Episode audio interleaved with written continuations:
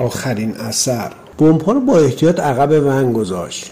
پیروز همرزمش این ون از یک روستا دزدیده بود. حالا همه چی مهیا بود که بتونه وظیفه شرعیش رو انجام بده. از وقتی یادش میومد داشت برای دینش مجاهدت می‌کرد. از یازده دوازده سالگی. همیشه توی کوها با مجاهدان بود. وسایل هم کرده بود و روی کوه خوابیده بود. از سیزده چهارده سالگی توفنگ به دست گرفته بود و توی درگیری ها پا به پای بزرگترها جنگیده بود. هیچ وقت یادش نمیومد تو کوچه بازی کرده باشه یا با خانوادهش زندگی کنه.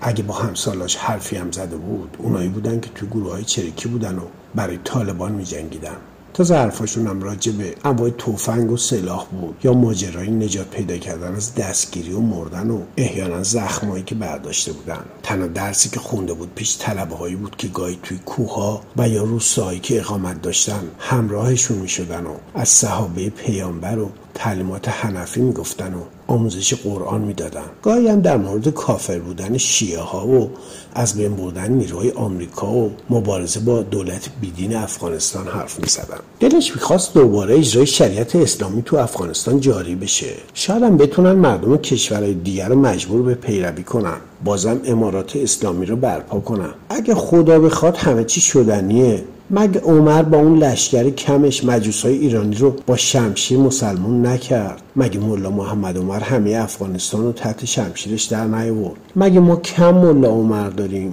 گاهی به نظرش میومد اگه هزاره ها و شیعه رو کلا بتونن بکشن افغانستان مشکل دیگه ای نداره. وقتی ملا عمر همه افغانستان رو گرفته بود تنها شیعه ها مخالفش بودن و سالها مقاومت کردن. دلش خنک می‌شد. که می‌دونست وقتی طالبان مزار شریف و بعد اون همه مقاومت گرفت شیعه رو کافر اعلام کرد و جان و مالشون رو مباه هزاران نفرشو گردن زد. بدتر از شیعه زنای افغانستان بودن که اینقدر پررو شدن. نمی‌تونست قبول کنه که چطور یک زن میره مدرسه و درس می‌خونه یا کار می‌کنه و می‌خواد ادای مردا رو در بیاره. زنها اینقدر بیحیا شدن که جلوی مردا آواز می‌خونن و صداشون از رادیو پخش میشه.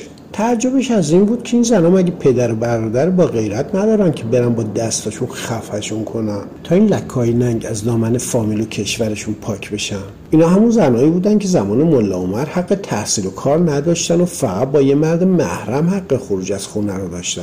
دختران باید برغه میپوشیدن تا کسی صورتشون نبین و صداشون هیچ مردی نشنوه. چه برسه به اینکه آوازخونی کنن یه بار که به خونشون رفته بود یهودیت خواهرش داره یکی از ترانه های این زنای بیهیا رو با خودش زمزمه می‌کنه.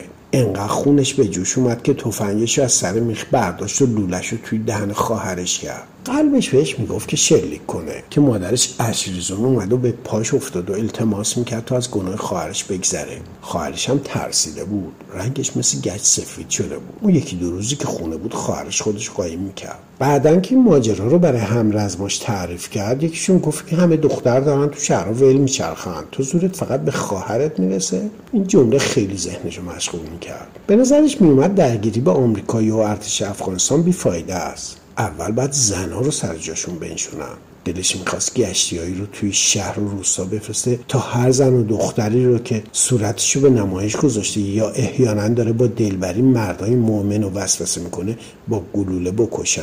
این فکرشو خیلی پسندید. اول باید از زنها شروع کنن. اینا اگه امروز ادب نشن فردا چادرشون هم در میارن. بیهجاب رانندگی می‌کنن و هزار مشکل بدتر. چند روز پیش والی بهش خبر داد که باید یه کاری توی کابل بکنن که صداش بپیچه تا بتونن توی مذاکرات با دولت امتیاز بگیرن. همون روز از رادیو شنید که دخترای مکتب خونه دشت برجی راهپیمایی کردن و خواستار زیاد شدن مدارس دخترانه بودن. با خودش فکر کرد راه این دخترها خلاف شرع حنفیه. و اگه امروز جلوشون نیستن چه بسا فردا خواهر خودش هم حوث درس خوندن و شرکت در تظاهرات به سرش می‌زنه. از این فکر رگای گردنش قلمبه شد و خون به صورتش دوید به فرستاده والی گفت که می‌خواد واسه مرسه شیعه بمب بذاره. مکتب خونه دشت برچی. حالا همه چی آماده بود که هم دخترای پرروی شیعه رو به سزای اعمالشون برسونه همینجوری از خواهرش چشم سخت بگیره که شنیده بود. اونم گاهی بدون برقه و با روی باز توی کوچه ظاهر میشه. کامله پشت دار قالی نشسته بود و آخرین رجای قالیچه رو تمام می‌کرد. الان وقتی بود که باید آماده می‌شد و به مدرسه می‌رفت. ولی بافت قالیچه کمکی برای خانوادهش بود و هزینه های تحصیلش رو هم تعمین می‌کرد. این قالیچه که محشر شده بود و روی دار چند تا مشتری پیدا کرده بود. اموش می‌گفت دختر چقدر خودتو اذیت می‌کنی؟ با این همه کاری که داری درس خوندن واسه چیه؟ اما کامله می‌گفت دلم می‌خواد به هر زحمتی هست درس بخونم. فقط توی افغانستان بیشتر زنا بی سوادن من باید با تلاشم الگویی برای بقیه زنای افغان بشم. مادرش که نمی‌دونست پی حرف کامله رو بگیری یا آموشو گفت کامله هم خیلی زحمت کشه هم خیلی مهربون. با این دختر من نگران پیری و مریضی نیستم. اگه قالیایی به این خوبی نمیباف ما برای خرید نون و ارزاق گیر می‌کردیم. کامله تنها فرد فامیلشون بود که مدرسه می‌رفت. همین موضوع کارش رو سختتر می‌کرد. حرفای زن و مردای فامیل که از سر دلسوزی می‌خواستن اونو زودتر به خونه شوهر بفرستن قوز بالا قوز بود. ولی اون با خنده و مهربونی از درس خوندن و مزایای اون تعریف می‌کرد. هرچند به نظرش میومد که نمی‌تونه حتی مادرش رو متقاعد کنه. چه برسه به بقیه. خدا رو که تا کلاس 11 پیش رفته بود. سال دیگه اگه دیپلمشو می‌گرفت می‌تونست یه کار خوب گیر بیاره. وقت و آزادیش هم قالی ببافه مادرش اومد تو اتاق گفت پاشو مطب خونه دیر میشه. بقیهش رو اصل میبافی. ولی کامله گفت می‌خوام تمامش کنم. از یکی دیگه سر بگیرم. بالاخره آخرین رجا رو زد. ولی قالیچه رو از دار جدا نکرد. لباساشو عوض کرد و چادر و گلدار سرش کرد و کتاباشو دستش گرفت و در حالی که مادرش زیر لب داشت واسش دعا می‌خوند از خونه بیرون اومد.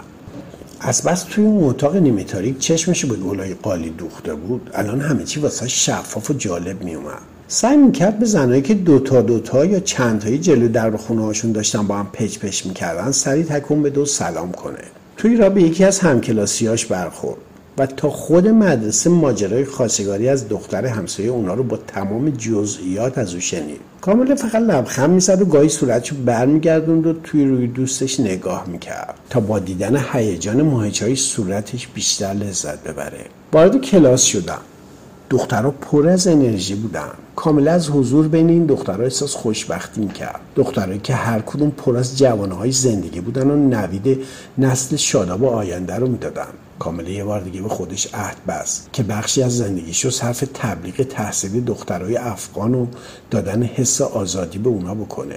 احساسش بهش می‌گفت دختری که آزادی تحصیل و معاشرت با همسالانش در مدارس رو نداشته باشه نمی‌تونه مادر خوبی باشه و بچه هایی آزاداندیش تربیت کنه.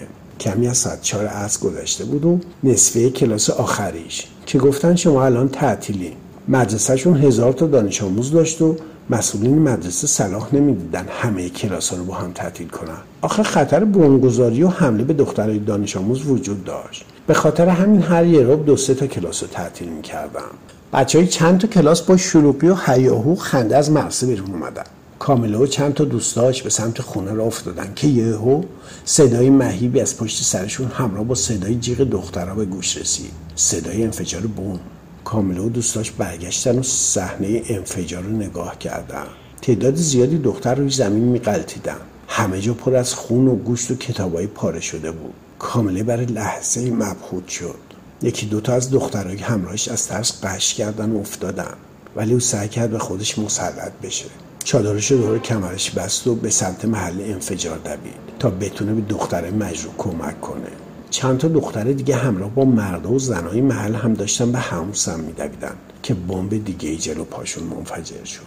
کامل رو زمین افتاد. با اینکه هیچ حس دردی نداشت ولی انگار نمی‌تونست تکون بخوره. زمین پر از خون و تیکای بدن بود. کتابای تمیزش روی زمین افتاده بودن. واسه اینکه آلوده و کثیف نشن برشون داشت و با زحمت اون طرفتر پرد کرد. لابد می‌خواست برای خواهر کوچیکش تمیز و نو بمونه. کامله و 84 دختر دیگه فدای کوته فکری و تعصب مذهبی شدن. مادر کامله قالیشش رو نفروخت و به عنوان آخرین اثر دختر با سوادش نگه داشت. همراه با کتابای نو تمیزش سعدینام خرداد 1400 www.sadinam.com